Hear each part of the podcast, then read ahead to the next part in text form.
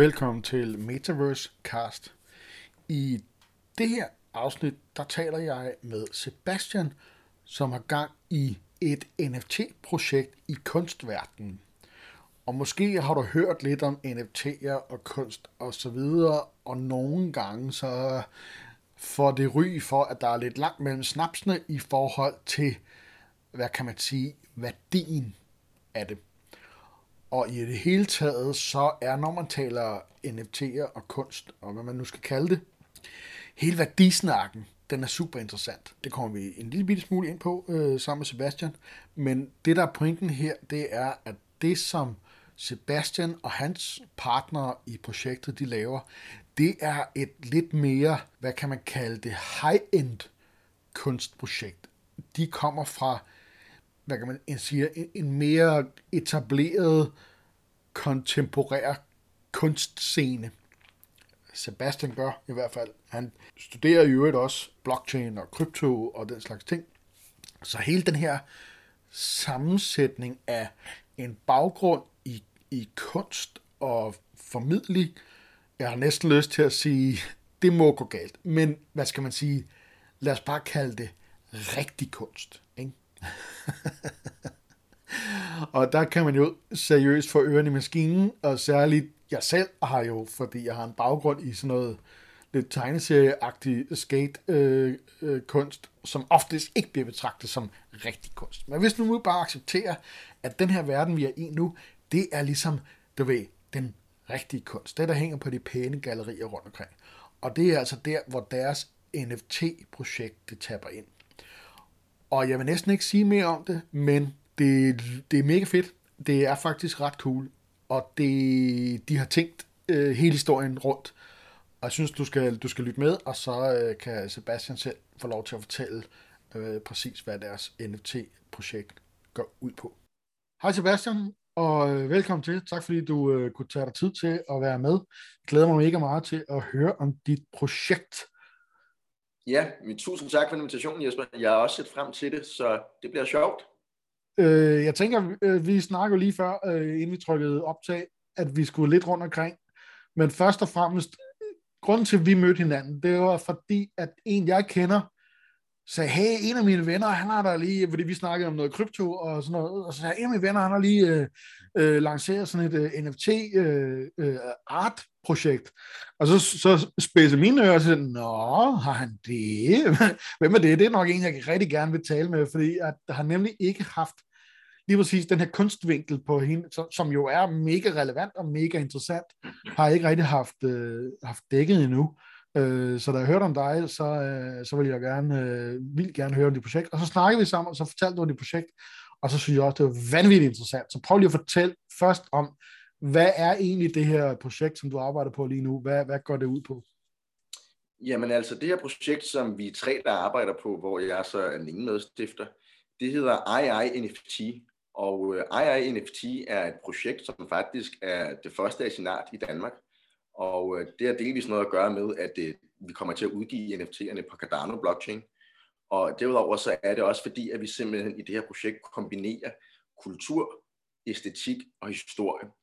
Og øh, den her serie, den kommer til at hedde The Blossom Expedition NFT. Og grund til, at det hedder The Blossom Expedition, det er faktisk fordi, at for 99 år siden, jamen, så var der et skib, der sejlede ud for den amerikanske østkyst, for at øh, nedfælde og tracke dyreliv. Så det var en ontologisk rejse. Og øh, på den her rejse, der havde de jo kameraer med mørke kammer, fordi det var dengang, men øh, der bliver man jo nødt til, når du har taget nogle fotografier, jamen, så skulle det ind og hænges op, og det skulle ned i væske, øh, for at man kunne få noget frem. Og øh, de kom jo bredt omkring. Altså, de var jo i Afrika, de var i Sydamerika, og jamen, så de var altså rigtig mange forskellige steder henne, hvor de jo udover selvfølgelig at få taget en masse smukke fotografier af dyr, af fugle, jamen så tog de jo fotografier af naturen, altså havet, bjergene, menneskerne, dem selv. Så det er jo faktisk en dokumentarisk opdagelsesrejse. Og øh, det, som så ligesom var grundlaget for, at vi tænkte, jamen det her, det kan være interessant at arbejde med i sådan en kunstnerisk forstand, det var fordi, at øh, Mark Flue, som er den ene medstifter, fotograf igennem 30 år, jamen øh, han var rundt på forskellige auktioner rundt omkring i verden og købe negativer. Han har en passion for negativer og fotografier, det her med, at fotografiet jo faktisk var, jamen altså, en af de første sådan, teknologiske opfindelser, som gav mennesker et direkte visuelt indblik i andre kulturer, andre naturer. Altså før end der, man nu, hvis du skulle videregive information, så var det jo enten ved at tegne det, eller ved at skrive det, eller ved at fortælle det. Så der var det jo lingvistisk og verbalt.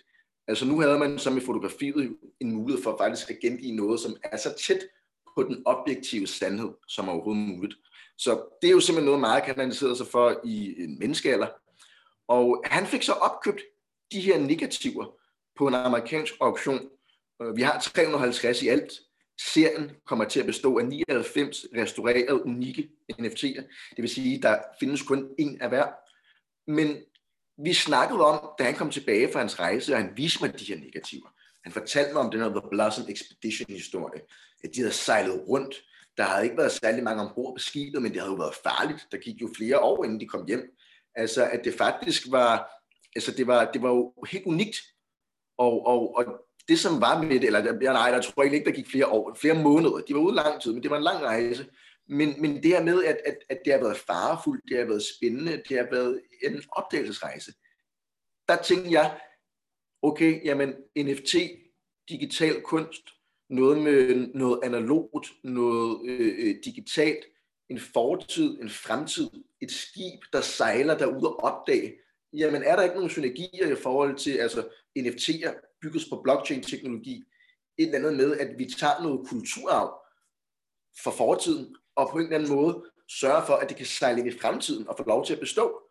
Fordi det, der er ved negative, er, at de bliver slidte, og de faktisk forgår på et tidspunkt.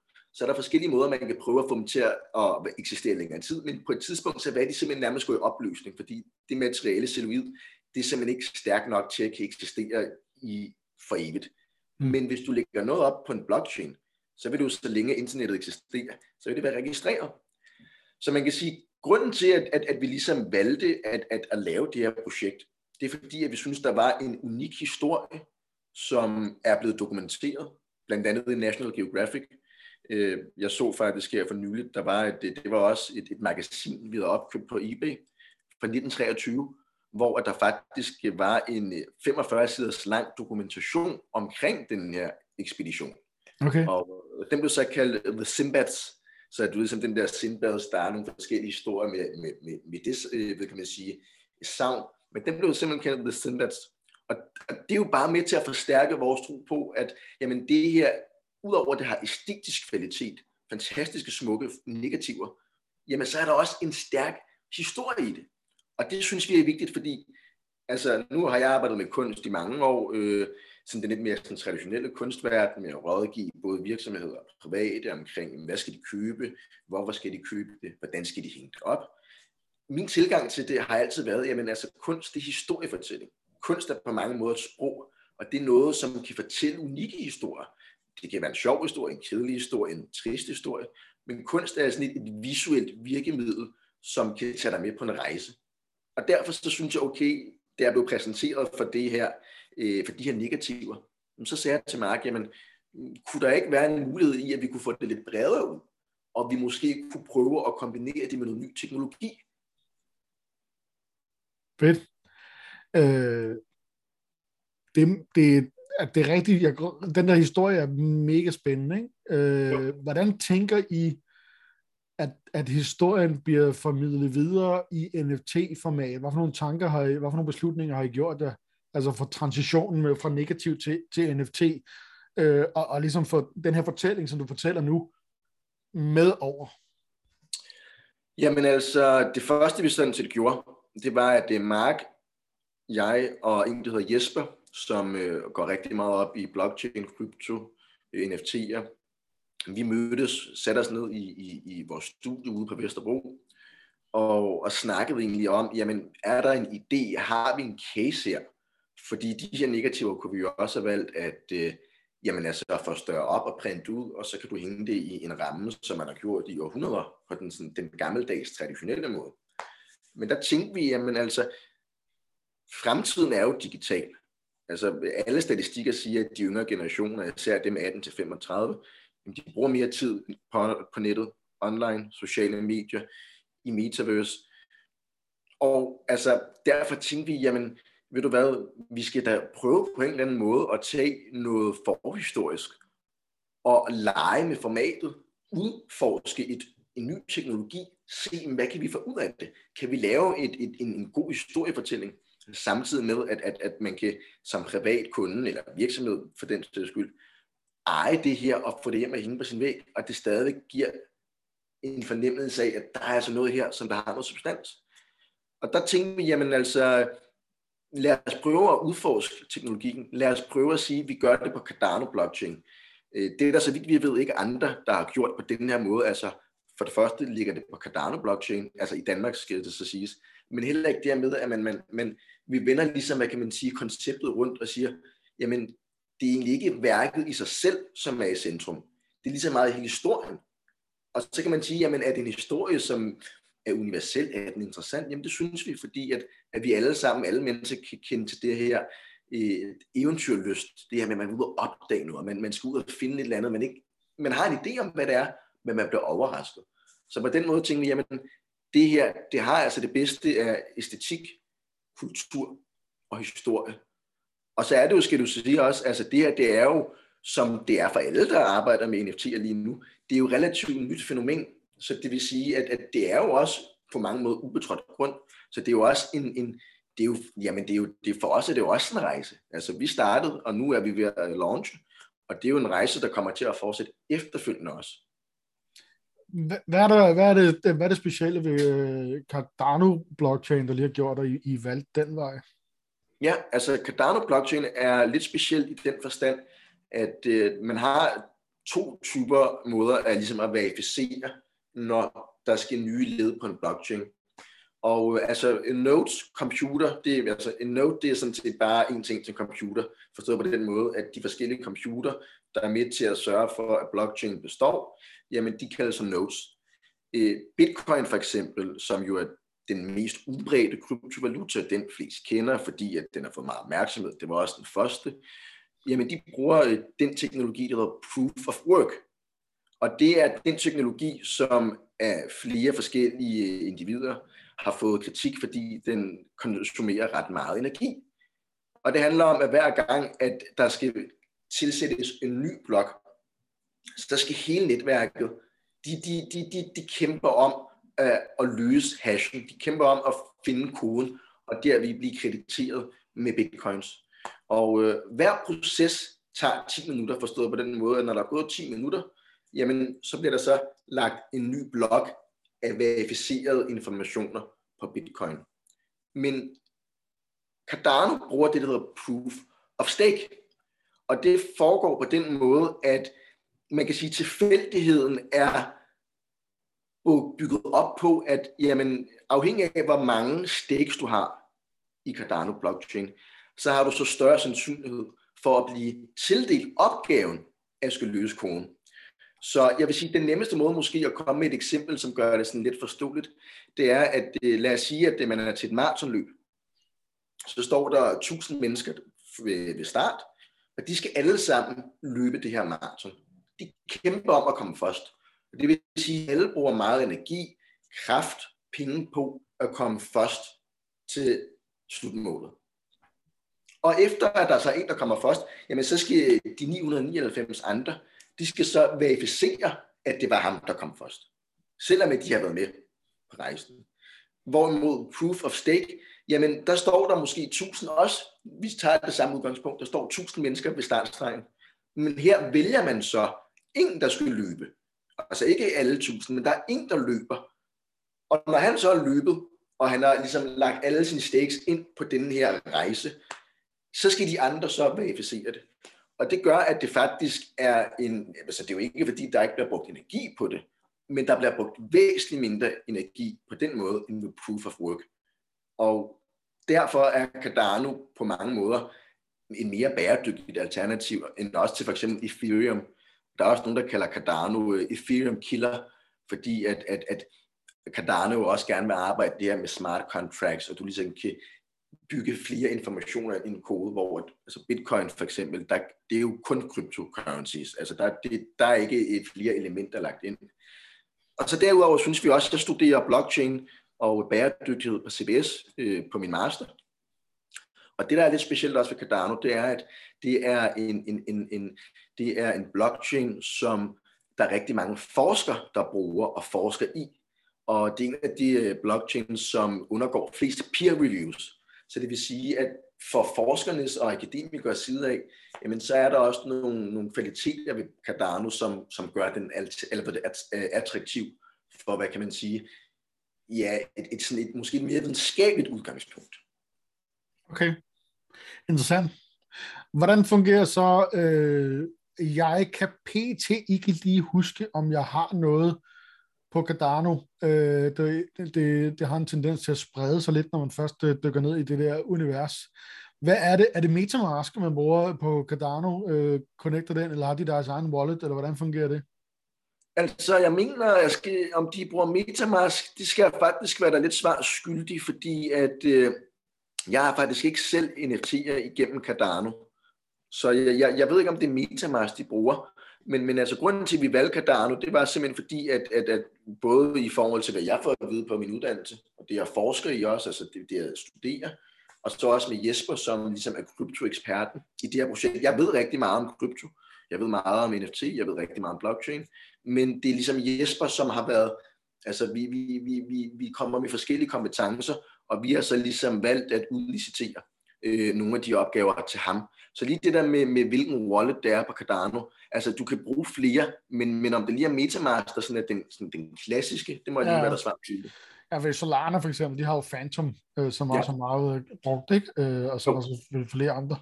Men øh, for jeg, en af de ting, jeg tænker på, fordi det er også noget af det, der er en stor udfordring, når man skal lave øh, NFT, lancering af den ene eller anden slags, det er det her med, at før man overhovedet kan komme til at købe den her NFT, så skal du først ind og købe en eller anden form for øh, token, øh, en eller anden form for kryptovaluta, der passer til den her blockchain, fordi at der øh, måske, skal der, måske koster NFT'en noget, øh, og, men uanset også selvom det skulle være gratis, så er der stadig ja. et gasfee øh, involveret. Så den ja. her kunderejse fra at gå til, til fra, fra, fra ikke at og, og ligesom være involveret, øh, altså man kan jo sige, fra måske aldrig nogensinde har købt noget blockchain, ja. øh, eller også bare ikke har købt noget i lige præcis det her univers. Det er jo det, som, som ret øh, meget lige nu for, for sådan en skyld for, at det er en af de barriere, vi skal have brudt ned for at, øh, at komme igennem. Ikke? Så, så, så hvad, er jeres, øh, hvad er jeres plan i forhold til det? Jamen altså, du har jo helt ret i, at, øh, at brugerrejsen, customer journey for altså tilegnelse af øh, kryptovaluta, i det her tilfælde ADA, øh, Cardanos kryptovaluta, øh, det her med at, at oprette en wallet, øh, om det, altså, det, det, det, det er noget, som jo kan være en udfordring, fordi at det er nyt, og fordi der er noget med, at det foregår jo alt sammen online, det er alt sammen digitalt, og at, at det ikke for alle måske lige er lige til at gøre det. Den måde, vi ligesom prøver at, at overgå den udfordring, det vil også at altså man skal passe på med det der med at sige uddanne og danne mennesker, men, men vi, vi, vil gerne, øh, vi vil gerne tage dem i hånden og faktisk vise dem, hvordan de gør. Så vi laver nogle videoer, hvor vi forklarer, hvordan man gør, kommer med eksempler. Øh, vi tilbyder også for eksempel øh, på faniseringsdagen den 24. marts, at vi gerne vil hjælpe folk med at oprette. Altså hvis de, de synes, det er interessant, jamen øh, så hjælper vi dem med simpelthen at få lavet en wallet, øh, få købt de her cryptocurrencies, øh, der er faktisk også mulighed for, at man kan købe med kontant eller øh, mobile pay. Forstået på den måde, at så har vi nogle ADA, så sørger vi for at købe værket, og så sørger vi for at bede om at få en, en invitation, og så sender vi så vores, altså det er jo så deres NFT, men det sender vi så til dem, forstået på den måde, at, at så har de den, og så kan vi jo så efterfølgende hjælpe med, eller fortsætte med at hjælpe dem, hvis det er, at de finder det her meget altså, interessant, så de, altså i sådan en grad, at de simpelthen tænker, kæft, det var sgu fedt fortsætter rejsen. Ja. Fordi sandheden er jo også, at vi er udmærket klar over, at det vil jo være nemmest at sælge NFT'er til nogen, der i forvejen ved, hvad blockchain er. I forvejen mm. har en wallet. I forvejen har andre NFT'er. Og, øh, og det er jo også, hvad kan man sige, det er jo, altså om det, det, det er kernegruppen, jo, det kan du på nogen måde godt sige, men, men, men vi vil selvfølgelig også gerne være med til at hjælpe andre med at komme ind i den her verden. Øh, så på den måde er det jo også lidt sådan en konsulentopgave ved, at lige nu er vi på et sted med blockchain NFT'er, hvor at hvis man har en interesse for det, så bliver man nok nødt til i hvert fald at være indforstået med her til en start. Så er der en, en, en lidt større udfordring ved at overtale, eller overtale, men ved at få folk til at forstå, at altså, det er lige så sikkert at købe en NFT, som det er at gå ned i det lokale galleri og købe et tryk. Ja. Altså, så der er ikke, man kan sige, det er ikke enten eller, men, men der er nogle udfordringer ved at det får folk til at forstå, hvad en NFT er, hvis det er noget, de overhovedet ikke har beskæftiget sig med. Ja, ja og det er jo fuldstændig og det er jo noget, det er, jo, det er noget af det, der er i virkeligheden en interessant måde at løse tingene på her, øh, sådan som tingene er lige nu, ikke? Øh, jo. fordi det er netop, altså du ved, øh, sådan helt klassisk, du ved, jo færre kliks fra øh, kunden kommer ind på hjemmesiden til, at de har købt noget, jo bedre. Ikke? Og, og, og, og hvis man skal se på det med de øjne. Og lige nu, der er, altså der er temmelig mange krumspring, man skal gøre for at kunne få lov til at købe ja. Øh, en NFT på en ny blockchain, hvis man slet ikke har en wallet, eller, eller og hvis man slet ikke ved noget om det nu. Ikke? Altså jeg har selv lavet øh, en masse øh, lækre fejl, øh, hvor rodet mig ind i alle mulige forskellige ting og sager, og, og bridging, og alle de der øh, ting og sager, som man heldigvis ikke behøver. Noget af det, som du sagde der, som jeg faktisk har hørt om før, øh, som er en rigtig smart måde, det er nok noget, som jeg kan forestille mig, at der vil være nogen sådan øh, lidt kryptoskeptikere, der vil stille spørgsmål til, men hvis man nu siger, at øh, antager, at det er vi ikke, fordi at de har hørt flere af det der med at sige, prøv at høre, vi forstår godt, det der det er svært. Ja. Hvis du sender mig pengene på PayPal, eller, eller som du selv sagde, via MobilePay, eller et eller andet, så køber jeg den for dig, og så sender jeg den til din wallet. Ja. Og, og det synes jeg faktisk er ret fedt, at I har gjort det. Så vil selvfølgelig være nogle skeptikere, der kan sige, ja, men så er I jo, og det ene og andet, der er ikke nogen garanti for noget, og sådan noget. Nej, ja, det er rigtigt. men altså, du ved, der er jo ikke nogen, altså det er jo også det, nogle gange, så bliver man nødt til ligesom at, øh, og, og det er også, nu, nu har vi jo ikke snakket om endnu, hvad de her NFT'er koster, hvis du vil sige noget om det, men øh, altså der er jo også, kan jeg forestille mig en eller anden, en eller anden form for sweet spot beløb, beløbsmæssigt, før man benytter sig af den slags øh, metoder, ikke? Jo. Øh, men det, det synes jeg er en rigtig god idé. Det er sådan lidt mekanisk, men det er nok noget af det, man bliver nødt til at lave som et creator, til at starte med at sige, okay, vi, vi, vi tager så meget af det, over på vores banehalvdel øh, som muligt, for ligesom at få, øh, få folk øh, engageret, ikke? Jo, jamen det tror jeg altså, det, det, det er rigtigt. Altså der, der er jo skeptikere, og, og man hører jo også, altså hvis vi lige kommer lidt ind på det, man hører meget, det her med, at der er folk, der er lidt bange for svindel, og kan man stole på det der blockchain, og, og, og, men altså meget af det, vi går rundt og foretager os, når vi laver køb, der er jo også øh, tillid involveret, altså trust. Altså når du går ned i et auktionshus eller et galeri, jamen så må du stole på, at det navn, der står ud for værket, jamen det er også den kunstner, som har lavet det. Ja. Altså, og, og sandheden er bare, at, at faktisk så er helt op til hver fire værk, der bliver købt i auktionshuse rundt omkring i verden. Det er altså noget Interpol, det er noget, som de er kommet ud med. Deres estimat er, på baggrund af forskellige analyser og ekspertudsagn, at der er helt op til hver fire værk, der bliver købt, eller solgt selvfølgelig over et auktionshus, jamen det er ikke så originalt, som auktionshuset påstår. Okay, ja, ja. Men, og det er fordi, du ved, der ikke er noget, øh, der er måske ikke noget proveny på værket. Det kan også være fordi, at, at du ved, at, at noget af det måske er originalt, men så er der noget, der er, du ved, så er det blevet restaureret, og så kan man ikke kategorisere det som original længere. Men der er de så, altså fordi at de jo, altså lad os sige Christie's eller Sotheby's, det er ikke fordi, jeg kommer med anklager mod dem, men det er bare, at så har de igennem mange år fået opbygget et, et, et stærkt brand og en identitet, der gør, at folk de er jo fuldstændig øh, øh, i søvne vil stole på, på, på dem.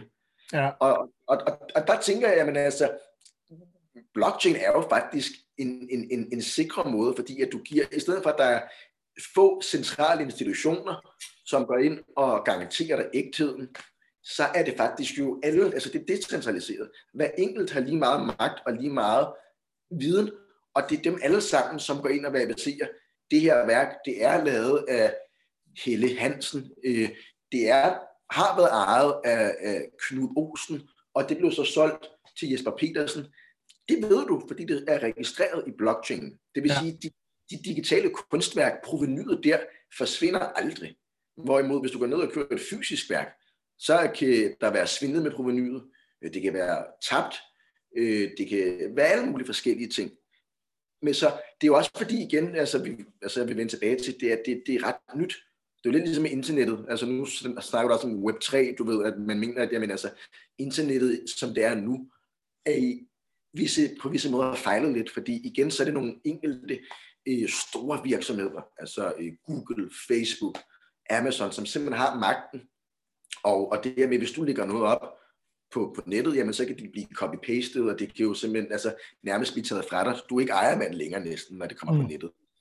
Altså Web3 ved blockchain, man kan gå ind igen, og på mange måder simpelthen give magten til den enkelte, og sørge for, at det er dem, der bliver krediteret for deres data, i stedet for, at det er centrale institutioner, som bruger data, og så, hvad kan man sige, skummer flyden på det. Ja. Så nu kommer jeg lidt ud af en tangent der, øh, men, men det er det der med i forhold til, altså øh, øh, kritikere, jeg er egentlig glad for, at der er kritikere, for det gør også, at alle, der arbejder med blockchain i den ene eller anden forstand, og her underforstået NFT i, i, i den virksomhed, jeg er en del af, vi skal være endnu skarpere på at forklare øh, og på, på let forståelig vis, hvad det går ud på. Fordi at, at, at, at hvis vi er skarpe på det, og vi kan på bedst mulig måde forklare kunderejsen, de forskellige touchpoints, så skaber vi tillid, fordi at vi kommer til at fremstå som kompetente, vi fremstår som ærlige selvfølgelig, det skal man være, og vi fremstår som nogen, som egentlig gerne vil hjælpe. Og det er der jo brug for, når man har med nye teknologier at gøre. Ja.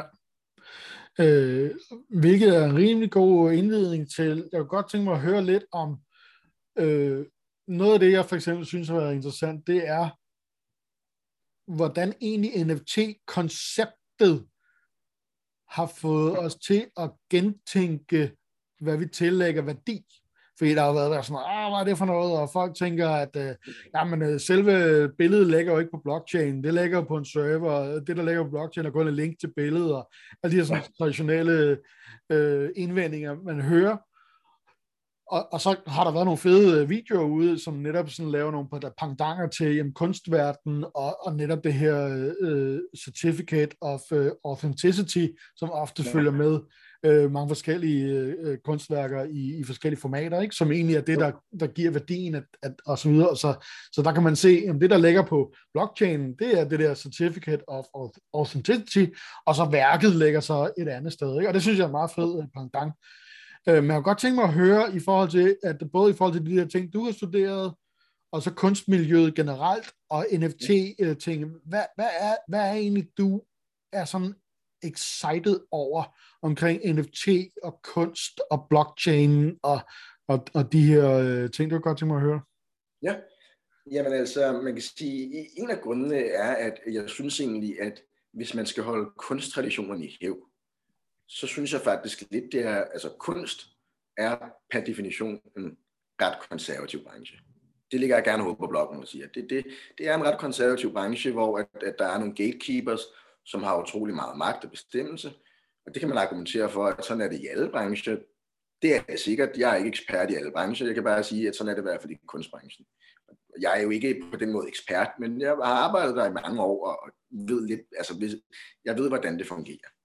Og, øh, men, og der synes man alligevel, selvom den er konservativ, så er der en historie for især kunstnerne, så skaberne af kunstværkerne, har jo, altså de har udforsket teknologier, farvepaletter, øh, rammer, øh, øh, lager, altså du ved, der er jo skulpturer, der er tryk, der er murals, der er malerier, der er akrylfarve, der er oliefarve, altså akrylmaling, oliemaling.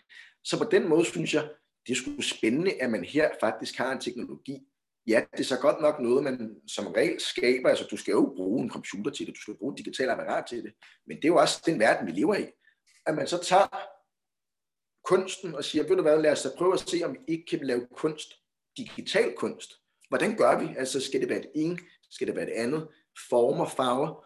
Og der synes jeg, jamen ved du hvad, det er sgu meget cool. Der er altså i, i, i fremtid i det her. Og det, som så er vigtigt at sige, er faktisk, at for et års tid siden, jeg tror, ja, det passer med, jeg tror, det er lige omkring et år siden nu, der solgte Bibel jo det her uh, øh, NFT-kunstværk, som på mange måder, hvad kan man sige, var katalysatoren for, at det i dag er blevet mere mainstream. Han solgte det gennem Christie's uh, auktionshus i England, for jeg mener, det var 69,3 millioner uh, dollar. Øh, det blev så betalt i kryptovaluta. Jeg kan ikke lige huske hvilken, men øh, det har sikkert været øh, Ether eller Bitcoin, men, men det blev, så det var ikke dollar, men det var det tilsvarende. Øh, hvilket jeg synes er en ret vigtig pointe, fordi det stod der faktisk ikke i så mange af de artikler, øh, der blev skrevet om det. Men øh, ja, whatever, altså øh, man kan sige, jeg skrev en artikel, som faktisk, øh, som jeg sendte ind til information, Dagbladet Information, for et år siden, hvor jeg var meget kritisk over for NFT'er. Øh, jeg læser, udover at jeg læser på CBS, så studerer jeg også visuel kultur på KU. Det er ligesom mit øh, hovedfag. Så tager jeg så sidefælden på CBS. Øh, og, men på visuel kultur sidste år blev jeg undervist i VR, så virtual reality, AR, augmented reality og så øh, mixed reality.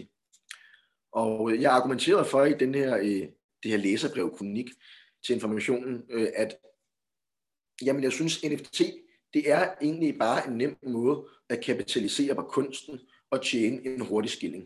Det er sådan lidt bum, bum, bum, du ved, bits and bobs, og så sender vi det lige ind i, du ved, virtual reality, op i skyen et eller andet sted. Bum, så har du penge, du ved, så kan du gå ud og hygge dig. Og øh, altså, jeg skrev det ikke på den måde, men du ved, det er ligesom for... Ja, jeg forstår godt det pointen, ja. Samtale.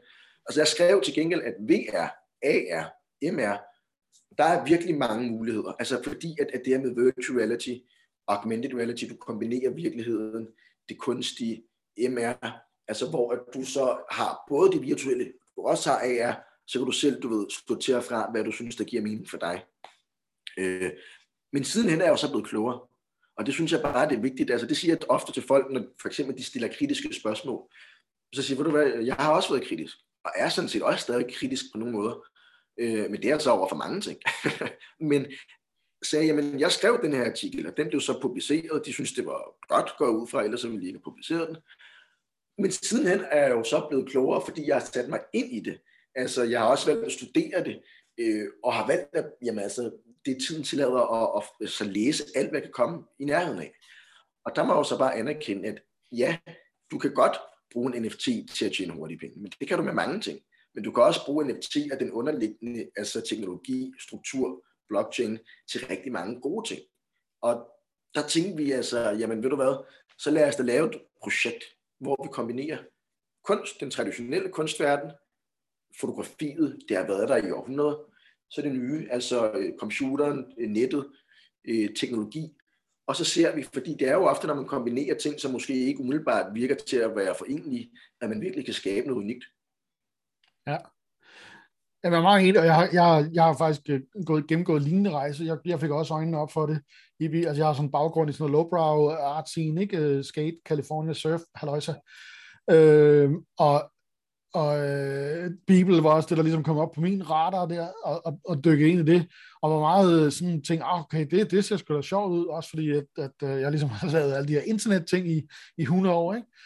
Øh, men så fandt jeg ud af netop, som vi også snakker om, de her miljøkonsekvenser, og så, så, så gik jeg så lidt ned på det igen, så blev jeg ikke, men ligesom dig, så satte jeg mig ind i tingene og fandt ud af, at jamen, der er rigtig mange gode kræfter inden for blockchain-miljøet, som faktisk øh, arbejder på at, at forbedre mange af de her udfordringer, der er, og det kommer fra miljøet selv, uden at man skal lave regler og alt muligt først, fordi at der er rigtig gode kræfter faktisk øh, inden for det.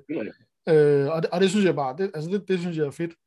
Øh, og, så, og så blev jeg jo også øh, netop klogere øh, på det, ikke? Øh, så det kan jeg sagtens genkende, og jeg tror, det, det er nok bare det, man skal, man bliver nødt til at indrømme, at jeg stod der før, og nu står jeg altså bare et andet sted. Beklager. Sådan er det ikke. Øh, altså, en af de ting, som, som ofte kommer op, og jeg også tænkt i forhold til, du ved, hvad, hvad for nogle tanker har I gjort jer omkring det? Fordi nogle ja. af de ting, man siger, jamen, hvad, hvad skal jeg dog med det? Ja. Ved, så, har jeg, så har jeg det her billede et eller andet sted, hvor ja. for det første, hvor har jeg det henne? Og øh, nu ved vi jo godt, at okay, du kan have det i en wallet, og den wallet kan du have på din telefon, og man kan også lave et virtuelt øh, øh galleri, som du kan tilgå via din browser, og, og ting og sager, men, men de fleste folk vil jo langt sige, nå ja, okay, fedt nok, hvad, hvad skal jeg så med det? Og, og ja, hvad, hvad, hvad har I tænkt jer der? Jamen altså, vi har tænkt os, at, at det kommer de argumenter, der hedder, jamen altså, du skal på nogen måde betragte NFT'en, du køber, din Blossom NFT, som et traditionelt værk, der bare er blevet, ja, man snakker meget om, at virksomheder skal være agile, altså de skal være, hvad kan man sige, beredte på at kunne transformere sig øh, smidigt. Altså at en NFT er smidig. Fordi det, der er så smart altså ved NFT'er, det er, når du har købt en NFT, så kan du vise den på alle dine skærme. Altså uafhængig af tid og sted. Så altså, hvis du har et sommerhus i Sydfrankrig, øh, din kæreste, nogle veninder, du selv er der med nogle venner, whatever, øh, er der, jamen så kan du vise det der i Sydfrankrig. Du kan også vise det i dit hus eller lejlighed hjemme samtidig. Altså, så du kan, og du kan have det på din telefon. Altså, du kan vise det på alle dine skærme, uafhængig af tid og sted. Øh, og ja, der er jo udfordringen ved, at du kan ikke tage en NFT ud fysisk og stå med den i hånden, som du kan med en skulptur. Men altså, vi ser jo NFT'er som et pendant til skulpturer, til malerier. Men altså, der er sandheden igen også bare, at, at, at en af glæderne ved at eje kunst er jo også ofte selvfølgelig det visuelle. Det har du altså også i en NFT selvfølgelig, fordi det, det, det betragter du jo. Og du kan faktisk også, altså det kan jo kombineres med lyd også, hvis det er. Altså, så på den måde er der jo mulighed for, at det her kunstværk kan pige mange forskellige sanser på én gang. Men, men en sandhed er også bare, at altså, ejerskab er vigtigt. Altså, øh, vi, vi lever i en kapitalistisk verden, hvor der er ejerskabsfetishisme. Altså kan eje ting, og kan sige, at man ejer ting, det, det betyder noget. Og, og, og der vil jeg jo så sige, jamen det kan man jo gøre præcis på samme måde med et digitalt værk. Altså hvorfor er ejerskabet af et digitalt værk ringer end ejerskabet af et fysisk værk? Altså det vil jo være et argument, det vil jo være et spørgsmål at stille, jamen altså hvorfor er det det? Så er der nok nogen, der vil sige, jamen det kan jo tage og røre ved. Det, det har jo så vil jeg sige, men går du og tænker på, at du skal leve uden telefon, uden computer, uden tv? Fordi hvis du skal det, ja, så er det rigtigt nok, så er du slet ikke i markedet for en NFT. Men hvis du har tænkt dig at fortsætte livet ind i fremtiden, og du skal kommunikere med venner og familie, have et arbejde, så er der nok 99,9% sandsynlighed for, at du har digitale apparater. Så du kan have dit kunstværk med alle steder. Lige meget hvor du er. Det kan du altså ikke med et maleri. Du kan jo ikke lige tage en maleri med til Bangkok, hvis du skal derover rejse og arbejde. Men det kan du med en NFT, og du kan vise den til dine venner og bekendte lige meget, hvor du er. Så det, kan altså det skaber jo også større frihed og større øh, mulighed for udfoldelse, og ja, og også større mulighed for blær, hvis det er det, man vil. Altså at få ejerskab og kunne sige, jeg ejer det her, eller det er fandme fedt, prøv at se. Det ja. synes det er, jo, det er jo vigtigt. Altså en af de uh, ting, som, som ret hurtigt gik op for mig, uh, da jeg sådan begyndte for alvor at blive sådan lidt mere nu, nu har jeg primært uh, sådan nogle gaming uh, NFT'er, ikke? Uh, end jeg har decideret art NFT'er. Men, uh, men det var det her med, da jeg fik mit, da jeg startede podcasten her, der var sådan, okay, nu bliver jeg nødt til at købe en Oculus. Uh, for jeg har fulgt uh, teknikken i mange år, men jeg synes ikke, det har været der, hvor jeg gad at investere i det. Men nu når jeg skal begynde at tale om det, så bliver jeg nødt til at have et eller andet, hvor jeg mindst det kan være en lille smule med. Og allerede der kunne jeg mærke, at når jeg loggede ind i mit virtual space, altså det der sådan velkomstområde, øh, man er i, Ja. Og tænkte, hmm, hvis jeg kan få mine venner med herind, så bliver det ikke ligegyldigt, hvad der hænger på væggene. Nej. Og, og, og, så, og, så, og, og det havde jeg egentlig sådan tænkt lidt før, at nå, jeg må godt se det sådan, at, at, at i fremtiden, når, når man mødes, især i, i den her tid, vi lige har levet i med pandemien og alt det der med, hvor alle folk mødes på Zoom, hvor at, at de her virtuelle meeting rooms, de bliver, de bliver mere interessant, altså det er meget mere mainstream, Ja. Og så vil det for det første ikke være ligegyldigt, hvem der har designet dit virtuelle meeting space. Altså om du mødes i en træhytte på toppen af et bjerg, eller du ved, hele det her vil ikke være ligegyldigt. Og, og så også, øh, altså hvad hænger der på væggene, hvis der er vægge? Ikke? Altså du ved, de ting kommer 100% til at have en betydning, også i sådan en corporate øh, verden, lige så meget som hvad der hænger på, på gangene øh, på, på direktionen øh, rundt omkring. Ikke? Altså, Øh, så så det, det, det, det, det, det føler jeg mig også sådan ret øh, overbevist om. Og det var der, hvor den rykkede, hvor jeg tænkte, at jeg kunne mærke det på mig selv. Hov, ja.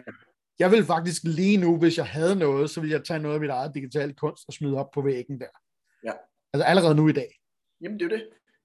Og du, du siger det jo selv, altså det er jo helt rigtigt, at, at, at altså tag Decentraland, eller tag Sandbox, to metaverse, nogle af de mest kendte. Jamen altså, du har jo set forskellige virksomheder, altså nogle af de største i verden, investere i virtual property. Du har JP Morgan Chase, du har Adidas, du har DRG, du har selv Sotheby's, altså traditionelt konservativt på mange måder gammelt auktionshus. De har også købt virtual property, hvor de har et virtuelt galleri. Og som du siger, jamen hvorfor? Jamen det er fordi, at hvis folk de færdes virtuelt, så skal virksomhederne være til stede virtuelt, fordi at det er den måde, de så markedsfører sig. Og jeg siger til alle, jeg snakker om det her med, nej, jeg kan da ikke garantere, øh, om der er Decentraland eller Sandbox om 10 år. Men når der er så mange virksomheder, som poster så store summer penge ind i det her, så er det jo i hvert fald fordi, at de tager det seriøst. Du ser jo også regeringer rundt omkring tage kryptovaluta seriøst. Så man kan sige, derfor betyder det også, at vi nok bare må anerkende, altså om man er for eller imod blockchain, kryptovaluta, NFT, så er det altså et, et, et, et område, som der er mange, der tror på. Og derfor så som, fuldstændig som du siger, jamen hvis, hvis, hvis det er, man er til stede virtuelt, så vil man gerne tage sig godt ud virtuelt. Altså, det er jo ikke så meget anderledes, end hvad du ser om Instagram. Altså, folk tager masser af billeder af det ene og det andet, og du ved, det skal se lækkert ud som regel, altså lidt poleret, og det ved vi jo alle sammen godt, at det er jo ofte, eller det er sjældent den rigtige sandhed. Men man vil gerne tage sig godt ud, man vil godt have et stærkt image, man vil gerne, man brander sig selv, og det gør man så også virtuelt. Altså, det samme med CryptoPunks for eksempel, ikke? Altså, det er jo så ekstremt collectible til den forstand. Jeg vil sige, jeg synes ikke personligt, at der er så meget æstetik over det, men jeg kan godt se, at hvis du har rigtig mange penge, og øh, du ikke ved, hvad du skal bruge dem på, øh, hvilket man så kan undre sig over, for der er mange måder, man kan bruge dem øh, bedre på, øh, tænker jeg. Men så er det, jeg skal gøre mig til dommer over, hvad folk bruger penge på. Men så, så kan du i hvert fald købe den, og, og, og det man jo også køber, hvis du køber en CryptoPunk, det er, at du køber dig adgang til et community. Det er jo noget, som også er ekstremt vigtigt inden for NFT'er. Det er det her med, at stærke communities er med til at drive værket bag. Ja. Fedt. Øh, vi kommer vi, vi, øh, vi kunne blive ved for evigt, tror jeg. Altså, fordi det er jo mega, og sådan har jeg det faktisk ofte, når jeg snakker med folk, ikke? fordi det er, det er bare et vildt emne, det her, ikke? og det, det bringer mange fede diskussioner frem. Øh, særligt i kunstverdenen, fordi det her diffuse værdibegreb. Øh, der er to ting, som vi lige skal nå, inden vi slutter der. For det første, så øh, skal du lige fortælle mig, om I har en finans, øh, finansiering, hvor har den 24. Den 24. marts. Ja fra 17.30 til 21. Og øh, det er Valdemarsgade 19C, Vesterbro. Og øh, klokken 19, der mindre vi NFT'erne. Så det vil sige, det er der, vi, altså, der bliver NFT'erne skabt. Ja. Så, og der kommer til at være en lille velkomsttale. Min stemme skal lige blive lidt bedre, men det bliver den også. Der er ingen problemer. Øh, der kommer til at være en lille velkomsttale omkring klokken ja, halv syv. Så der vil vi jo selvfølgelig anbefale folk af Og øh, altså, folk er jo velkomne. Øh, der vil være øl, lidt vin, øh, og der vil være godt humør og mulighed for at købe NFT, unik NFT. Der er jo som sagt ikke andre i Danmark, der har lavet et projekt eller det her. Og det kommer til at koste 400 ADA. Og hvad er det i menneskepenge? Jamen det kommer jo selvfølgelig lidt an på, hvad kursen er på dagen. Ja. Men øh, det er omkring, jeg mener ved sidste tjekket, der var den, hvad var den i? Der var den 5,4 eller sådan noget. Så det var omkring mellem 2.000 og 2.500 kroner, det nok kommer til at ende på. Okay. Og så er der jo det, at det efterfølgende, jamen så kan man jo gøre med den, hvad man vil. Men altså, der er jo muligheder både for at sælge den, hvis det er, man vil det, på second market. Der er også mulighed for, selvfølgelig, som vi håber, at folk de vil blive glade for det, og, og, og, og altså, at tage det, tage det til sig. Så altså, om man er ny i den her verden, eller man har en masse NFT'er, så er man velkommen. Og øh, man kan få en god snak omkring NFT'er. Og, og har I sådan et, øh, et link til, hvor man kan se, som vi kan smide i show notes et eller andet sted, så, folk kan se mere om, øh, er der Facebook-event, og hvordan og hvorledes er det alt sammen? Det er der. Så det okay. vil sige, at øh, når vi har talt her, så øh, jamen altså, der bliver, kommer link til, til Facebook-event, til Instagram, til hjemmeside. Sindssygt vigtigt jo. Øh, ja. Og på hjemmesiden står der også mere omkring projektets karakter, og du ved, der er, hvis man har spørgsmål, så har man også mulighed for at få dem stillet længere nede, og jamen, altså alt man skal vide, det står derinde på hjemmesiden. Men og hvis man nu er nysgerrig på øh, kunst, uh, NFT uh, generelt uh, og er ny, må man ja. så uh, tage fat uh, i dig direkte på LinkedIn eller lignende? Man er velkommen. Altså, man uh, tager fat på mig på LinkedIn, hvor man vil. Uh, ja. Mit, jeg, jeg, jeg, jeg, jeg ved ikke om, ja, altså, det er man velkommen til man ringer til mig, så hjælper jeg, får en, vi får en snak, og så ser vi på det. Men er meget velkommen. Ja, Jamen, jeg tænker, det er altid meget rart lige at vide, at okay, man er åben for, at hvis der nu sidder nogen, hov, øh, jeg, jeg har da gjort mig nogle tanker i en eller anden retning, at man siger, at man er åben for ligesom at, at bare blive kontaktet. Helt sikkert. Altså, vi, vi, vi, vi rådgiver også, så det vil sige, hvis der er nogen, der har nogle spørgsmål i forhold til, hvordan, man gør et eller andet, jamen, så rådgiver vi også, øh, så på den måde fungerer vi også som konsulenter. Øh, så det skal man være helt, øh, altså det, det er man velkommen til, om det er fordi man skal købe en NFT, eller om det er fordi man skal blive klogere på NFT og de underliggende dynamikker, så tager man kontakt til mig. Det er helt okay. Fedt. Det kommer for. Super godt, Sebastian. Jeg vil, jeg vil prøve at se, om jeg ikke kan nå ind til den der finansiering. Den, den første danske NFT-finansiering. Er det ikke det? Jamen, jeg ved sgu ikke, om der er jo andre danskere, som også, altså der er jo nogle andre mennesker, der har lavet øh, projekter med NFT, men det har været sådan mere over den, den sådan lidt traditionelle. Altså, der er de ikke rigtig taget for eksempel et analogt værk med den her historie, som okay. de her værker repræsenterer. Og så lagt det også på Cardano blockchain. Ja. De fleste er det jo på øh, Ethereum. Ja. Og det er, det er jo også, det, er jo, det fungerer også, men altså Cardano fungerer altså også, og er et mere bæredygtigt alternativ. Ja. Så det vil sige, hvis man også skal have det godt med sig selv, hvilket det er jo bedst, så er det altså bedre at købe det på Cardano blockchain, end det ja. at købe det på Ethereum. Det, det vil i hvert fald, øh, hvis jeg kan få det til at gå op i familiemønstret, min første NFT finansiering. Ja. så jeg vil lige lægge mig i selen, fordi den skal man da lige have på bæltet, den der. Gør det. Vi vil glæde os til at se dig. Super. Jamen, øh, tak fordi du var med, Sebastian, og øh, ja, vi ses. Selv tak. Håber, du synes, det var spændende. Jeg synes, det er mega fedt, den der historie med det her skib, der sejler ud for at dokumentere verden dengang, hvor at fotografiet nærmest lige var opfundet. Og så at vi zoomer det frem til her, hvor vi har det her sådan, så digitale kunst, hvor de her ting kan foreviges på en ny måde, hvor vi også ligesom står lidt det samme tidspunkt, altså lidt det samme sted, som det der skib, det stod, ikke? Altså, hvor vi sådan lige på randen til, til øh, du er en ny verden, du er der er kommet noget ny teknologi, og så rejser man ud i verden og ligesom finder ud af, okay, hvordan skal man bruge det her teknologi, og der, der er sådan lidt, der, der er sådan en, øh, der, der er sådan noget eventyr over det, ikke? som der også ligesom er i hele det her NFT-blockchain-univers. Der er, du ved, vi, vi står på randen af noget, noget nyt og spændende, og, og der er mange øh, ting, der stikker af i forskellige retninger.